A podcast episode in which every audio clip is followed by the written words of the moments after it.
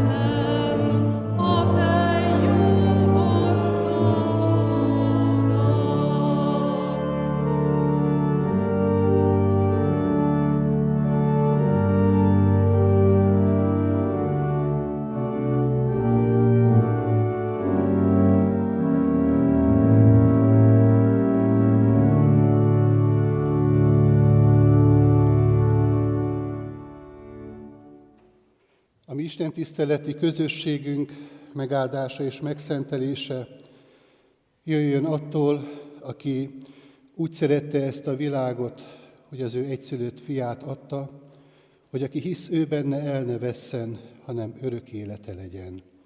Amen. Imádkozzunk. Drága mennyei atyánk az Úr Jézus Krisztusban, köszönjük neked ezt a hetet, életünknek ezt a szakaszát, melynek során készítgetsz minket arra az alkalomra, amikor a veled való találkozásnak egy különös pillanata érkezik el a mi életünkben, annak a szövetségnek a megújítása, amelyet te fiadban, Jézus Krisztusban adatik számunkra. És Urunk, azért szeretnél minket megújítani, megerősíteni a veled való kapcsolatunkban, mert számítasz ránk.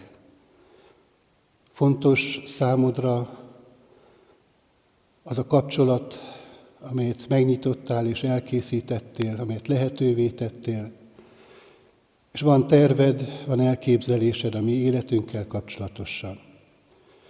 És Urunk, ez a terv akkor valósulhat meg, hogyha mi rád figyelünk, ha neked engedünk, hogyha szorosan a mi életünk veled összeköttetésbe kerül.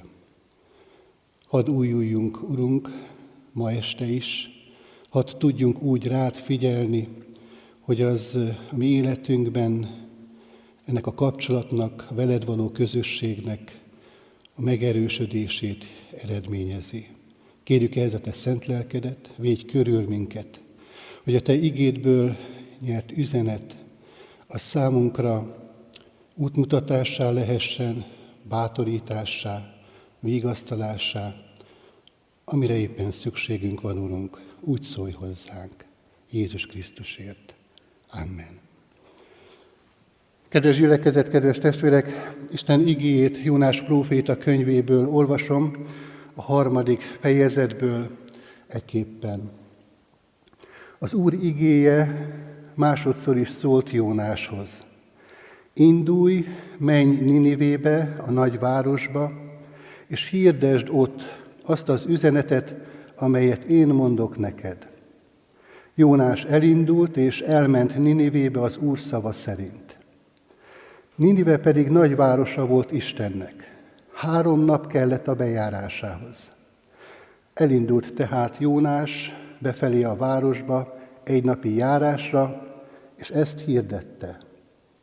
Még negyven nap, és elpusztul Ninive. Ninive lakosai azonban hittek Istennek. Bőjtöt hirdettek, és zsákruhát öltött a város apraja nagyja. Amikor ez a hír eljutott Ninive királyához, fölkelt a trónjáról, levet, levetette magáról díszruháját, zsákruhát öltött magára, és hamuba ült. Azután kihirdették Ninivében a király és a főemberek parancsára. Az emberek és állatok, marhák és juhok semmit meg ne kóstoljanak, ne legeljenek, vizet se igyanak. Öltsön zsákruhát ember és állat, kiáltsanak teljes erővel Istenhez. Térjen meg mindenki a maga, maga gonosz útjáról, és hagyjon fel erőszakos tetteivel. Ki tudja, talán felénk fordul, és megszán az Isten, megfékezi izzó haragját, és nem veszünk el. Amikor Isten látta, amit tettek, és hogy mindenki megtért a maga gonosz útjáról, megbánta Isten, hogy pusztulásba akarta dönteni őket, és nem tette meg.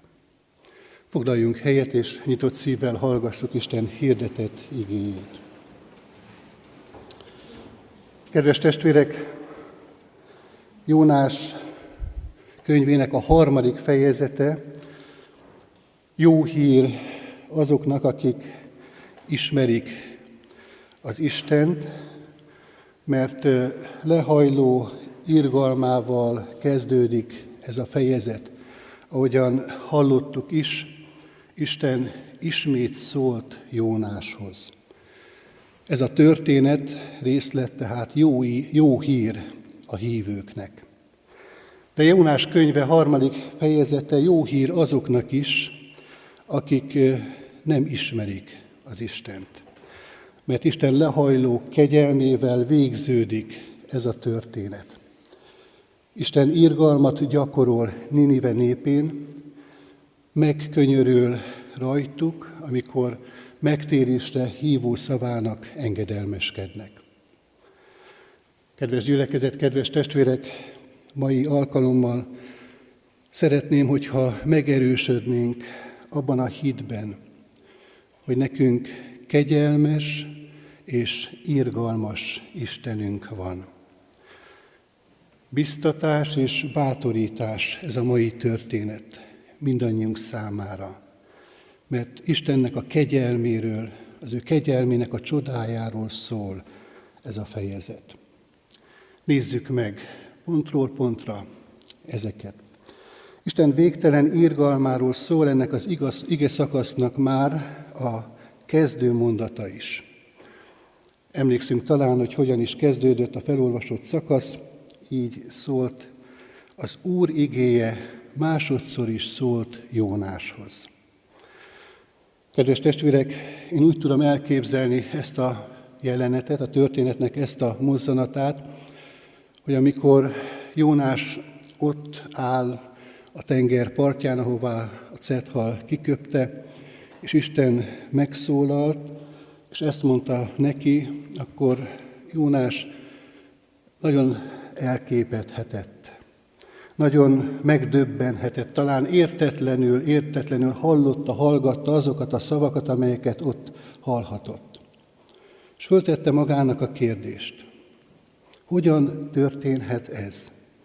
Hogyan lehetséges az, hogy még azok után is szóba áll velem az Isten, ami történt? Azok után, hogy az ellenkező irányba indultam el, hogy nem engedelmeskedtem neki. Igaz, hogy ott a halgyomrában mindent átgondoltam és átértékeltem, de arra gondolni sem mertem, hogy Isten egy újbóli lehetőséget kínál föl számomra, hogy még újból használni akar engem, mint az ő szolgáját. Újra küldetésem lesz ebben a világban, hiszen cserben hagytam őt. Kedves testvérek, azt gondolom, hogy nem csodálkozott volna Jónás azon, hogyha az Úr szava másodszor így szólt volna hozzá. Na te engedetlen próféta, most már mehetsz, ahová akarsz.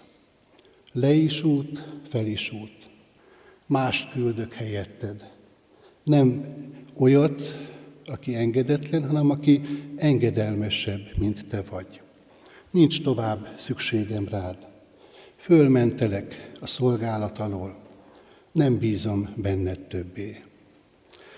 Kedves testvérek, érezzük, hogy emberileg nézve talán ez lenne az a reakció, amit elvárhatnánk, vagy amit talán Jónás is abban a helyzetben ott természetesnek vett volna. De ahogy ezt a történetet olvastuk, azt látjuk, hogy nem ez történt. Nem így szólt Isten. Isten kegyelme és irgalma teljes mindazokhoz, akik megtérnek hozzá, akik felé fordulnak. Még akkor is, hogyha korábban az ellenkező irányba haladt az ő életük. Kedves testvérek, ennek a történetnek, a történet részletnek az alapján bátran állíthatjuk azt, hogy Jónásnak kegyelmes Istene van. És ez azért fontos üzenet és jó hír számunkra is, mert a mi Istenünk is kegyelmes számunkra, nekünk Jézus Krisztusban. Nekünk is kegyelmes Istenünk van. És ez adhat reményt nekünk. Ez adhat reményt a sok tévút után, a sok gyengeségünk után, a sok megfutamodásunk ellenére is. Irgalmas az Isten. Ez az első és fontos üzenet Jónás számára. És számunkra is itt és most, ezen a héten, amikor urvacsorára készülünk, ez az üzenet az, ami bátoríthat minket, Isten szeretne velünk is újat kezdeni. Ezért mondtam azt az imént, hogy ez a történet jó hír az Istenben hívőknek, az Isten népének. De jó hír ez a történet nem csak az Istent ismerőknek, hanem másoknak is, akik nem ismerik őt. Miért? Azt látjuk a történet folytatásaként, hogy Isten irgalmas nem csak Jónáshoz, hanem Ninive népéhez is.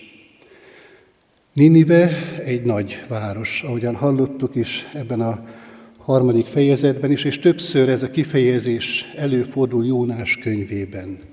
A nagy városnak a képe jelenik meg előttünk.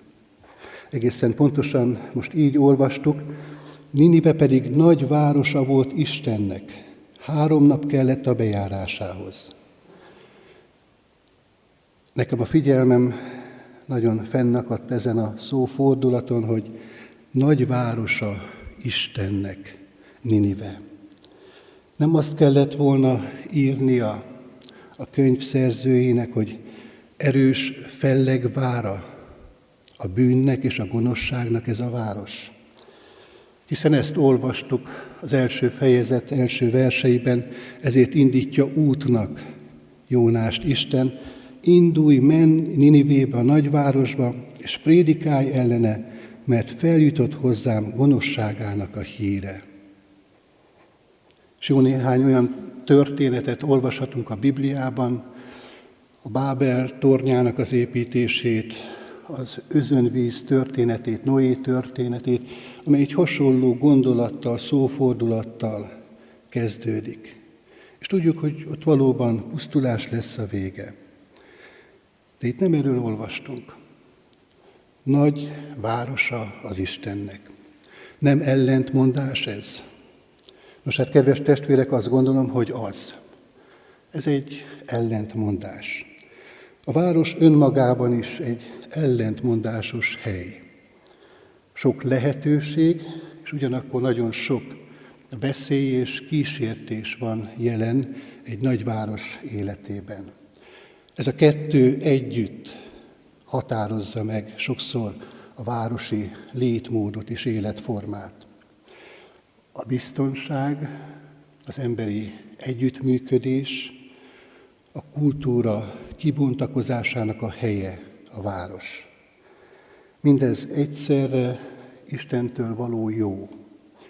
Ugyanakkor mégis sokszor látjuk, tapasztaljuk, hogy ez bűnnel fertőzött, és van jelen ebben a világban. Érdemes itt egy picit megállnunk, és erről a kérdésről a Biblia alapján vizsgálódnunk. Mit tudunk a Biblia alapján elmondani a városról? Az első város építő Kain. És azt gondolom, hogy ha ezt a nevet halljuk, akkor mindannyian el tudjuk helyezni magunkban a történetet, hogy miért is volt szükség a város megépítésére, ott Édentől keletre menekülve. A város az a hely, ahol az ember védelmet, biztonságot szerez magának. És ezt jól tudja Kain, ez a menekülő ember. És jó oka volt arra, hogy egy ilyen helyre, egy ilyen közegbe érkezzen meg. A város egyszerre torzult a bűn miatt, és mégis annak a szintere, ahol az embernek adott kulturális mandátuma kibontakozhat. Gyakran csak úgy látjuk, főleg keresztény szemüvegen keresztül nézve a várost, mint a bűnös várost. Ugyanakkor az emberi történelem a Biblia tanulsága szerint egy városba fut ki, Hogyha a jelenések könyvét olvassuk, akkor az új Jeruzsálemnek a képe jelenik meg előttünk. Ez a záró kép, ami a Biblia nagy történetében elénk tárol. Kedves testvérek, a Biblia nem, hogy nem démonizálja a várost, hanem arról beszél, hogy a történelem végén Isten városa valósul meg a mennyei Jeruzsálemben és így egészen más távlat számunkra a városra tekinteni, és a városról gondolkodni. Most tehát, kedves testvérek, visszatérve Ninivébe, így fogalmazhatjuk meg az ott történteket, hogy egy tulajdonképpen egy nagy város missziójáról van szó ebben a történetben. Jónás által tervezte el Isten Ninive megszólítását. Jónás és Ninive. Ez a két név egymás mellett sokat mondó. Induljunk most ki abból, hogy Jónás története sora, története sok tekintetben egy, egy szatirikus történetnek is fölfogható. Egy görbe tükör az Isten népe előtt ez a történet.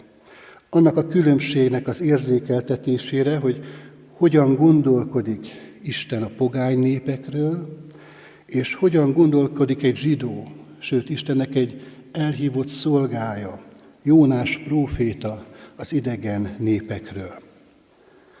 Tudjuk, hogy Jónásnak a küldetés tudatta már az elején meglehetősen gyengének bizonyult. Ezért indult el az ellenkező irányba. És amikor pedig a világ, mondhatjuk így ezt is bátran, hogy leghatékonyabb evangelizációs szolgálatát végzi, mindösszesen egy rövid mondatot mond el, kényszeredetten, amely így hangzott, még nagy 40 nap, és elpusztul Ninive.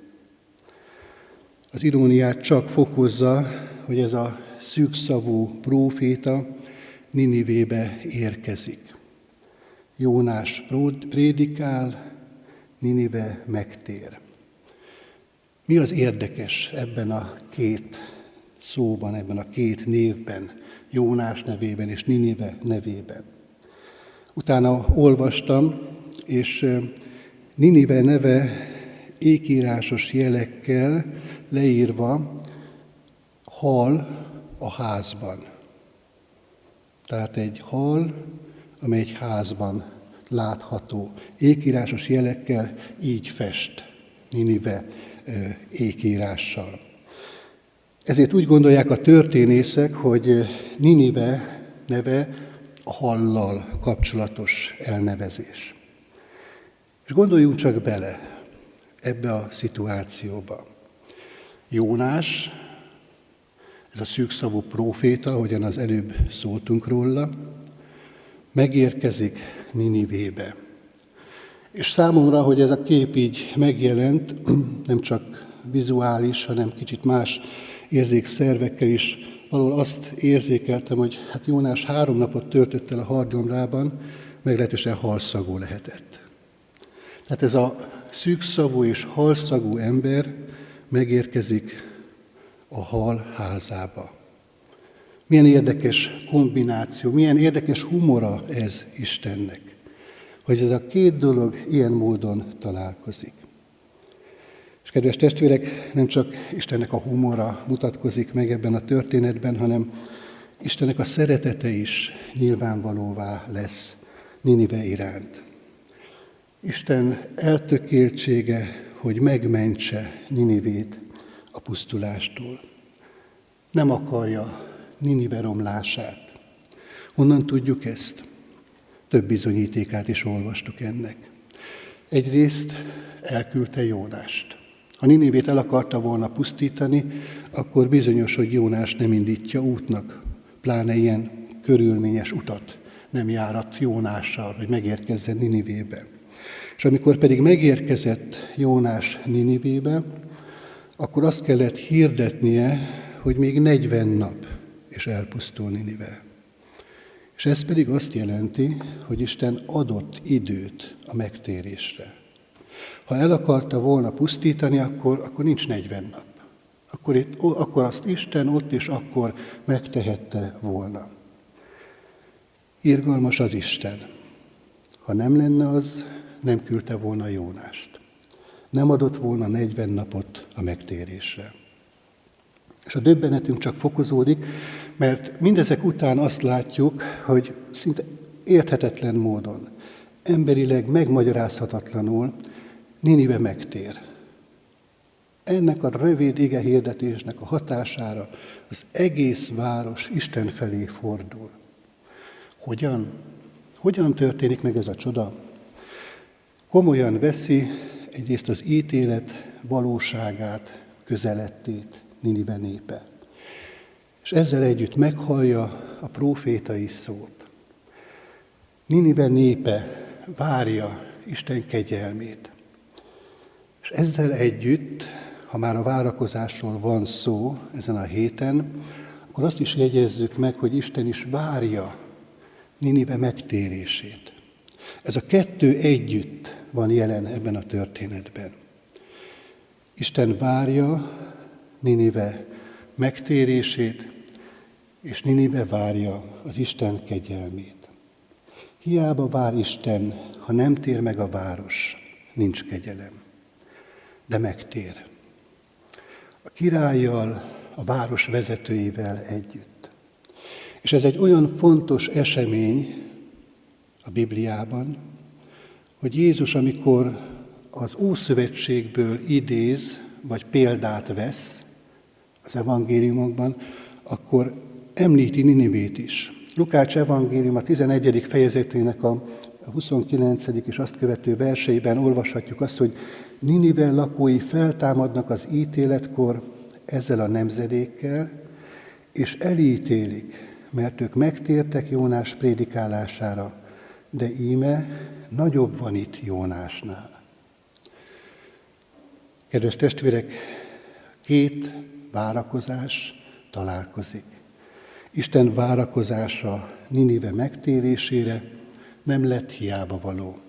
És Ninive vágyakozása az Isten írgalmára szintén beteljesedett. Nem hiába való vágy volt.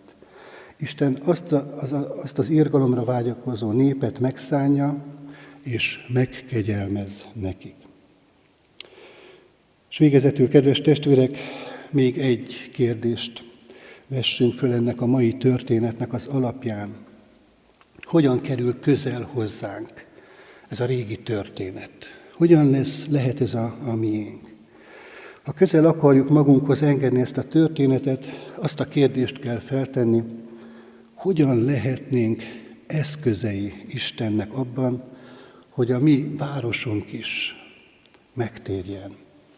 Mert hogy mi is egy nagy városban élünk, Kecskeméten. A Bibliában, bibliai történetben szereplő nagyváros, akár a mi városunk Kecskemét is lehetne. Vár ránk Isten, hogy megkönnyörülhessen rajtunk, ha még nem vagyunk az ővéi. És ha már megismertük az ő írgalmát, akkor vár ránk Isten, hogy minket felkészíthessen ennek a városnak a szolgálatára. Nem csak az ítélet hirdetés, hanem az evangélium hirdetésnek a küldetésében. Hogyan történt meg Ninive megtérése? Egyenként. Egyik ember a másik után fordult Isten felé. Én csak így tudom elképzelni ezt a jelenetet. Ennek a városnak a lakói nem csak együtt, hanem egyenként is az Úrhoz tértek. Még a király is megalázta magát Isten előtt, ezt olvastuk a történetben. És így lett belőle megbenekülés. És itt kezdődik minden, a mi életünkben is. Isten felé fordulni. És aztán, hogyha ez a csoda megtörténik, és ezt megtesszük egyre többen és többen, akkor annak a megtapasztalóivá is lehetünk, hogy a mi környezetünk is elkezd megváltozni, az Úrhoz térni. Majd pedig ennek a történetnek azzal a, ez a történet azzal a kérdéssel is szembesít bennünket, hogy hogyan viszonyuljunk a városhoz, amelyben élünk. A város, ahogyan már erről szó esett korábban, sok lehetőséget hordoz. Sok jó dolognak a forrása. Hogyan van jelen a mi közösségünk, a mi gyülekezetünk ebben a közegben, mink, mi, akiket Isten elhívott és összegyűjtött ebben a városban, ahogyan Isten népe lehetünk. Alapvetően két szélsőség fenyeget, amelyben együtt kell keresnünk az evangélium útját. Az egyik a kultúra, a városi kultúra teljes elutasítása, démonizálás, hogy minden bűnös, szennyes, veszélyes, ami körülvesz minket. Ez a szélsőség az egyik veszély keresztény ember számára. A másik pedig a kultúra iránti teljes elfogultság.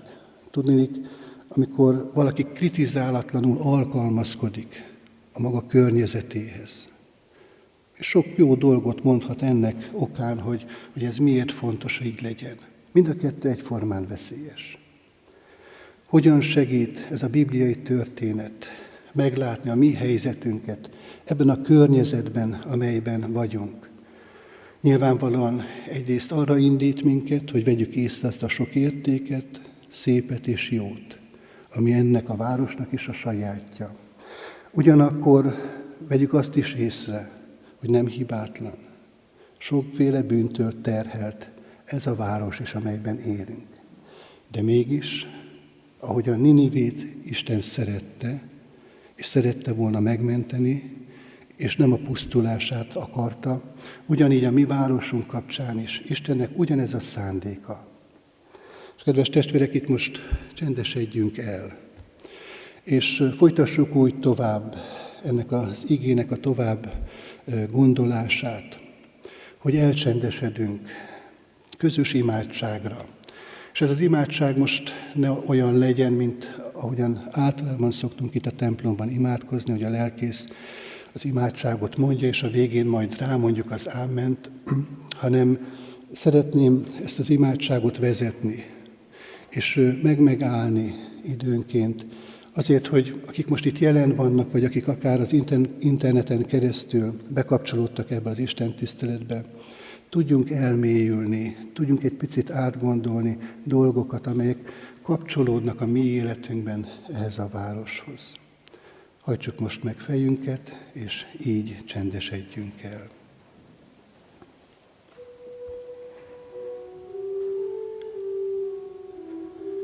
Engedjük most, hogy Isten lelke megmutassa nekünk azt, hogy miben tapasztalta meg a jót ebben a városban. És ugyanakkor miben látom a bűnromlását.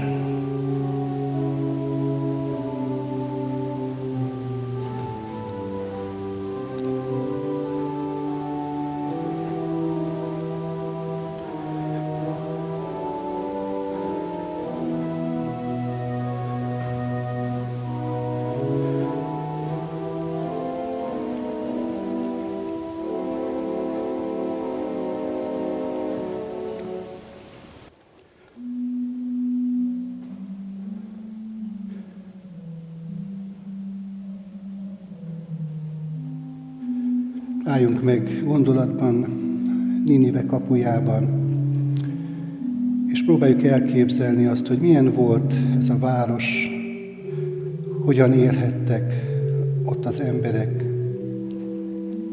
hogyan működött a gazdaság, milyen volt a vallás, hogy Isten azt mondta, elpusztítja őket.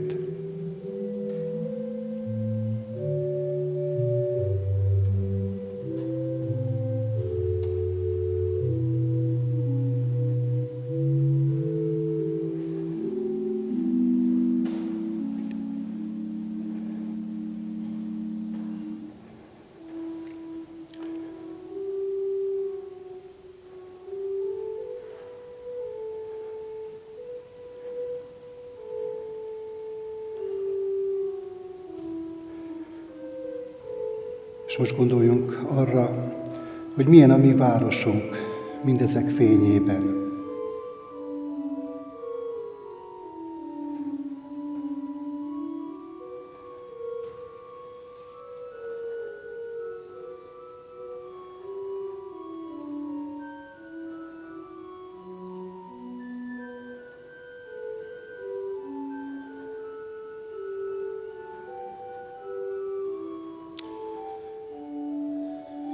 Szavait fontolgatva, kóstolgatva, még negyven nap és elpusztul Ninive. Mi zajlik a szívembe, ha arra gondolok, Isten igazságos Isten, aki megítéli a bűnt a mi városunkban is.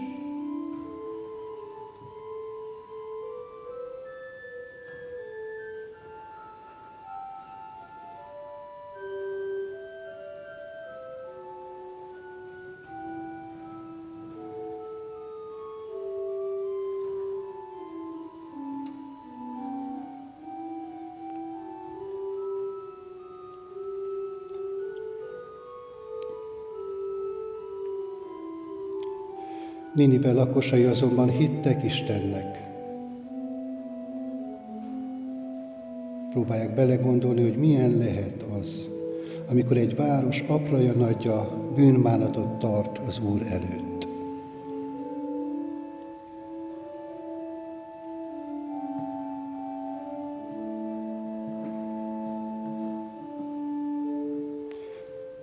Hogyan néz neki városunk? Mi történ, történne a templomokban, az utcákon, a munkahelyeken, az otthonokban, a közintézményekben, ha kiáradna a bűnbánat lelke.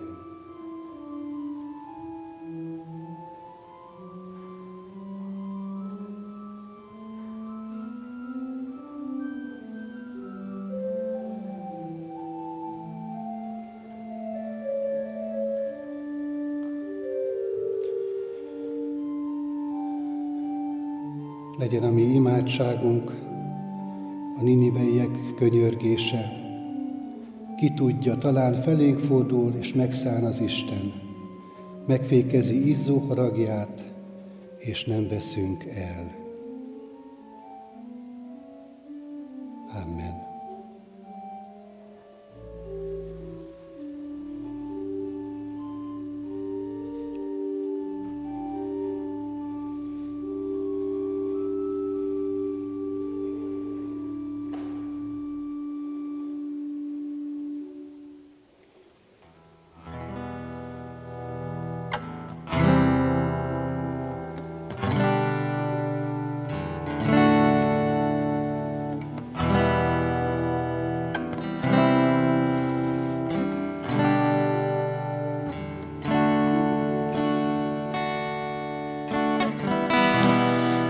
Utcák megtelnek majd.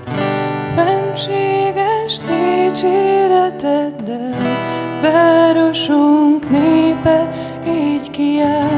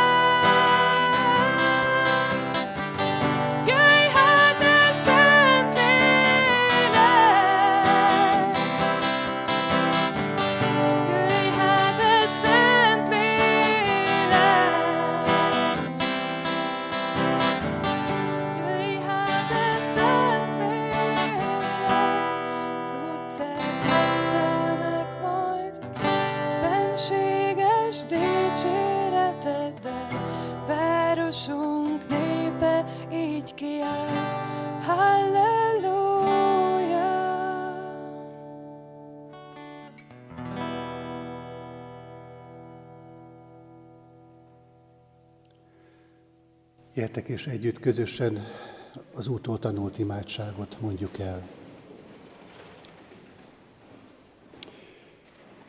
Mi atyánk, aki a mennyekben vagy, szenteltessék meg a te neved. Jöjjön el a te országod, legyen meg a te akaratod, amint a mennyben, úgy a földön is. Mindennapi kenyerünket add meg nekünk ma, és bocsásd meg védkeinket, miképpen mi is megbocsátunk az ellenünk védkezőknek. És ne vigy minket kísértésbe, de szabadíts meg a gonosztól, mert Tiéd az ország, a hatalom és a dicsőség mind örökké. Amen. Vegyük Isten áldását. Ti azonban választott nemzetség, királyi papság, szent nemzet vagytok, Isten tulajdonba vett népe, hogy hirdessétek nagy tetteit annak, aki a sötétségből az ő csodálatos világosságára hívott el titeket, akik egykor nem az ő népe voltatok, most pedig Isten népe vagytok, akik számára nem volt írgalom, most pedig írgalomra találtatok. Amen. Foglaljunk helyet, kedves testvérek, és a záró énekünket énekeljük majd el a 117. Zsoltárt, de mielőtt ezt tennénk, szeretettel hívogatok mindenkit a holnapi, a holnap után esti alkalomra, amely itt a templomban szintén 5 órakor kezdődik. Készüljünk így együtt közösen az Úr asztalához, amelyet vasárnap az Isten tiszteleteinken megterítünk. Tehát a 117. Zsoltárt énekeljük, az Urat minden nemzetek, dicsérjétek minden népek.